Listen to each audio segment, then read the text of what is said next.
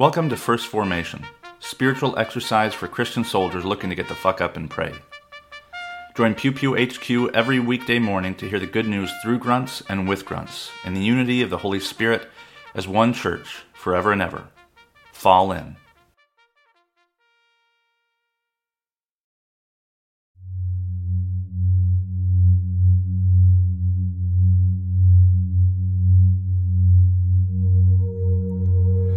Psalm 29. Ascribe to the Lord, O heavenly beings. Ascribe to the Lord glory and strength.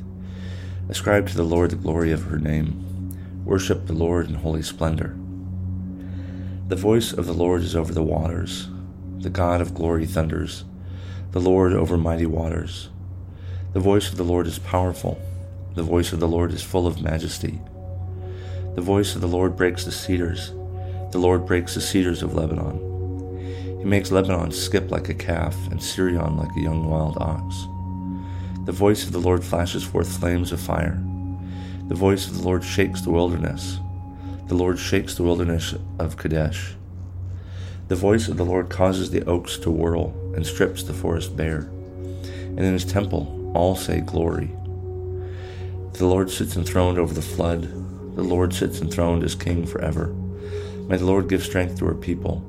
May the Lord bless her people with peace. 2 Chronicles chapter 5, verses 2 through 14. Then Solomon assembled the elders of Israel and all the heads of the tribes and leaders of the ancestral houses of the people of Israel in Jerusalem to bring up the ark of the covenant of the Lord out of the city of David, which is Zion. And all the Israelites assembled before the king at the festival, and that is in the 7th month. And all the elders of Israel came, and the Levites carried the ark. So they brought up the ark, the tent of meeting, and all the holy vessels that were in the tent. The priests and the Levites brought them up. King Solomon and all the congregation of Israel, who had assembled before him, were before the ark, sacrificing so many sheep and oxen that they could not be numbered or counted. Then the priests brought the ark of the covenant of the Lord to its place, in the inner sanctuary of the house, in the most holy place, underneath the wings of the cherubim. For the cherubim spread out their wings over the place of the ark, so that the cherubim made a covering above the ark and its poles. The poles were so long that the ends of the poles were seen from the holy place, in front of the inner sanctuary, but they could not be seen from outside. They are there to this day. There was nothing in the ark except the 2 tablets that Moses put there at Horeb, where the Lord had made a covenant with the people of Israel after they came out of Egypt. Now when the priests came out of the holy place, for all the priests who were present had sacrificed themselves, sanctified themselves, without regard to their divisions. All the Levitical singers, Asaph, Heman, and Jeduthun, their sons and kindred, arrayed in fine linen, with cymbals, harps, and lyres, stood east of the altar with 120 priests who were the trumpeters. It was the duty of the trumpeters and singers to make themselves heard in unison in praise and thanksgiving to the Lord. And when the song was raised, with trumpets and cymbals and other musical instruments, in praise of the Lord. For he is good, for his steadfast love endures forever. The house of the Lord, was filled with a cloud, so that the priests could not stand to minister because of the cloud, for the glory of the Lord filled the house of God. Acts 26, verses 19 through 29. After that, King Agrippa, I was not disobedient to the heavenly vision, but declared first to those in Damascus, then in Jerusalem and throughout the countryside of Judea, and also to the Gentiles, that they should repent and turn to God and do deeds consistent with repentance. For this reason the Jews seized me in the temple and tried to kill me. To this day I have had help from God, and so I stand here, testifying both small and great, saying nothing but what the prophets and Moses said would take place, that the Messiah must suffer, and that being the first to rise from the dead, he would proclaim light to both our people and to the Gentiles. While he was making his defense, Festus exclaimed, "You're out of your mind, Paul. Too much learning is driving you insane." But Paul said, "I am not out of my mind, most excellent Festus, but I am speaking the sober truth. Indeed, the king knows about these things, and to him I speak freely. For I am certain that none of these things has escaped his notice, for he was not done in a corner. King Agrippa, do you believe the prophets? I know that you believe." Agrippa said to Paul, "Are you so quickly persuading me to become a Christian?" Paul replied, "Whether quickly or not, I pray to God not only you, but also all who are listening to me today might become such as I am, except for these chains."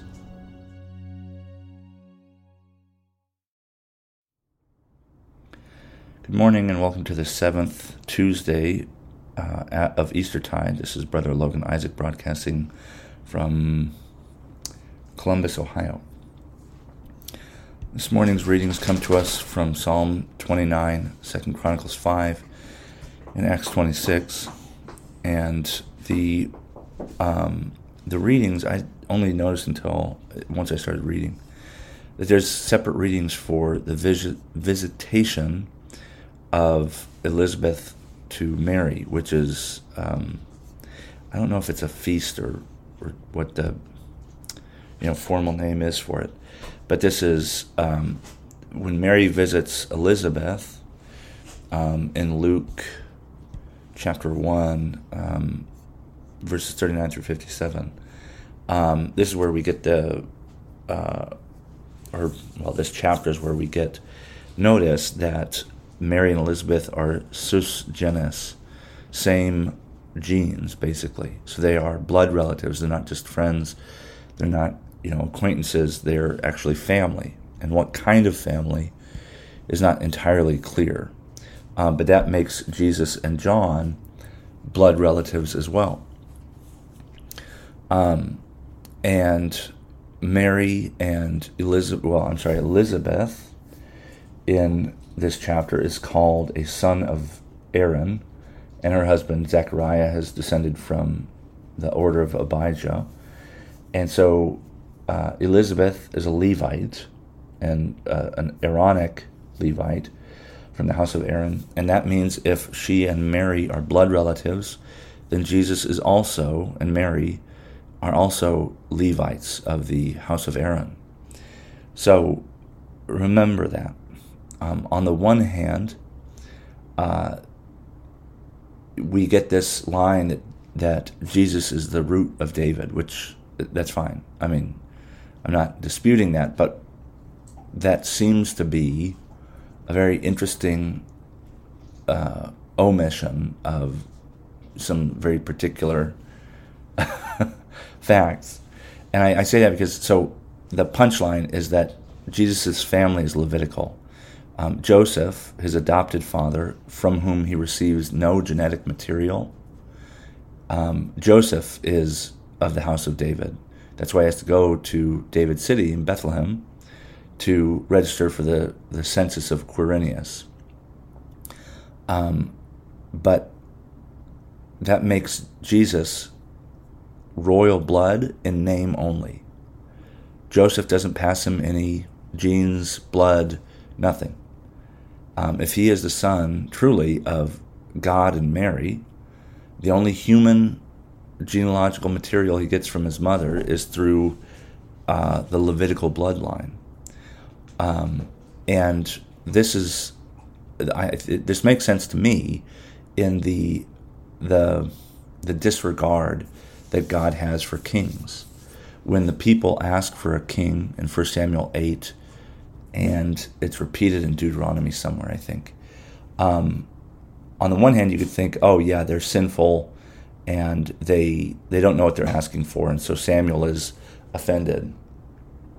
But it may also be that at the end of the period of the judges, that they're just kind of done with the chaos and violence of this non-hereditary, charismatic leadership model. In Judges, they're warring against one another. They can't trust, other tribes. And so, yeah, maybe they are being sinful, but it also, the nations don't seem to have these same problems. And one of the most central things is that there isn't tribal confederated leadership. There's a king, a monarch, and it's hereditary, but that doesn't seem to matter to them. And so when they are given kings, it's a capitulation by God to human shortcomings. Kings are a foreign concept to Israel. And yet, God makes this covenant with David, to your descendants forever, right? Including Joseph. And Jesus is grafted in to the line of Joseph. He is not royal by blood, which is, how, monarchies through time immemorial have decided, right? It's always been hereditary. And so Jesus and John are both Levites. And Jesus is treated as the high priest, which is important. And he also has this whole military stuff. But one of the things I'm interested in talking about when we hear of Mary and Elizabeth is in Luke 3 and 7. And there's parallels in the other Gospels. But essentially, after Jesus heals the centurion's servant, John sends disciples to question his credentials. Are you the one, or should we wait for another? And it appears, especially in Luke, that in Luke chapter 7, that their disagreement is over, you could call it establishment, the proximity to the establishment, or you could just say soldiers, because there's this tongue-in-cheek back and forth. Jesus sends John's disciples off, and the last thing he says to them is, "Blessed is anyone who takes no offense in me." John is offended at something. The last two things he has done in Luke is heal the widow's son and call a centurion, or say that a centurion has greater faith than all of Israel. And to John, an anti-imperialist, traditional Israelite conservative kind of thing, he doesn't think that the Messiah should be cozying up to the establishment, especially soldiers whom were baptized in Luke 3:14, because it's a callback to 3:14, where they're tax collectors, and there's a couple of lines toward the end of Luke 7. There's tax collectors and soldiers, but in Luke 7 it references tax collectors and sinners, and it equates, it flattens sinners, or soldiers, into sinners. And he's doing this, tongue-in-cheek, like speaking as John. John sees all soldiers as sinners. And on the one hand, you could say that's an establishment thing, you could say that's anti-military, but they have this disagreement, and it follows immediately after this encounter with the centurion of great faith, whom I call Captain Marvel. And so John and Jesus have some very important differences in their ministry. But Jesus closes Luke 7 by reinforcing their connection. He says, they'll come and say that, we're dining and getting drunk or blah, blah, blah. I can't remember the line offhand, but he's saying, look, John and I are the same. We may have our disagreements about, being anti-imperial or pro-God, but our mission is the same. We are united, even if we see things a little bit differently. And I hadn't really thought about this disagreement or this difference between John and Jesus until, I read Luke 3 and Luke 7 really closely. And it does appear that, Luke 7 seems to be setting up this, military kind of, I don't want to say hermeneutic, but Luke clearly is treating the military far more friendly than the other evangelists are.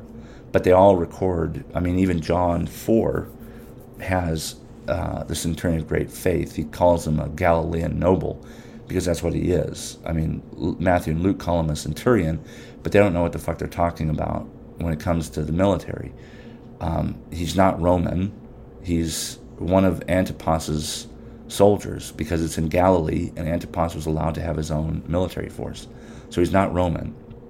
And that's why John calls him a Galilean noble, and Matthew and Luke both call him a centurion, because they just assume, and he is, he tells others come, and they come, and they go. So he's a soldier, but he's Galilean, not Roman. And so anyway, the connection between Jesus and John brings into sharp contrast the difference between the more staunch Puritan streams of Christianity and the more inclusive in Jesus. John is much more radical in terms of who's in and who isn't, in terms of like purity and et cetera, but Jesus is much more open to the fact that, look, this really is for anybody. Anybody who responds favorably to the good news and repents, which the soldiers do in Luke 3, anybody who does, as far as I'm concerned, is on the up and up. And John, of course, has some doubt. So I'm not sure if I can point you to anything other than to the Substack. This is something I'm still working through and writing out, but I think it's an important point to notice.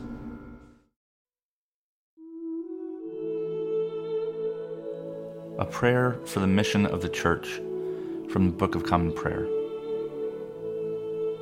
Ever-living God, whose will it is that all should come to you through your Son, Jesus Christ, inspire our witness to him, that all may know the power of his forgiveness and the hope of his resurrection, who lives and reigns with you in the Holy Spirit, one God, forever and ever. Amen.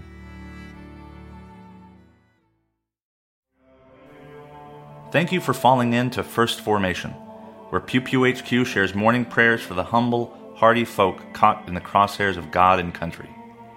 If you like what you've heard, you can participate in one of the three following ways. First, you can support the podcast at patreon.com/pewpewhq. You can contribute as little as $1 a month, and you can cancel at any time if I ever piss you off. Second, you can become a co-host by recording a lectionary reading for a future episode. Instructions will be provided, and you don't have to be a grunt to collaborate with Pew Pew HQ in this or any way. Finally, you can also record and send prayer requests of a minute or less. Prayers can be included in an episode, read anonymously if you wish, or kept private for me to pray for off-air. So there you have it, 3 ways to participate in First Formation. I hope you'll continue to listen, even if I can't convince you to jump in. This has been Brother Logan Isaac, always faithful, always family. Semper Familia.